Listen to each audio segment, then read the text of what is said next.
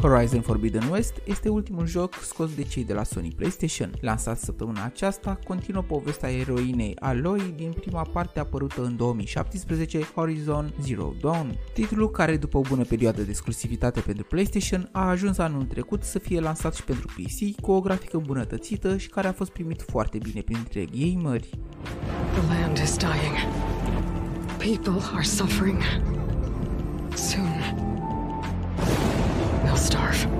Have to find a way to fix it all. And the answer is somewhere out in the Forbidden West.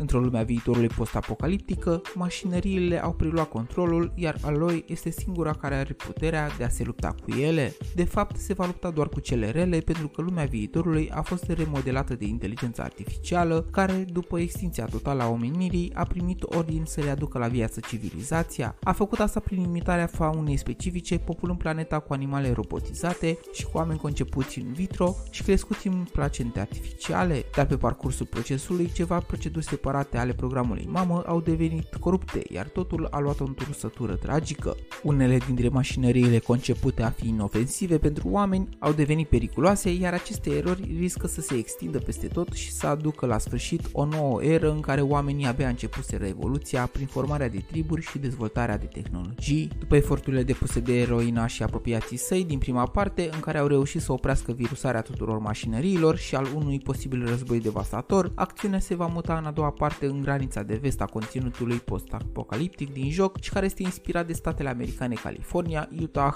și Nevada. Bineînțeles, este vorba de o nouă amenințare venită sub forma unor furtuni și molime de neoprit care distrug orice în calea lor. Aloy va trebui să dezlege originea și bineînțeles să găsească soluția salvatoare. We will find the answers. But beware.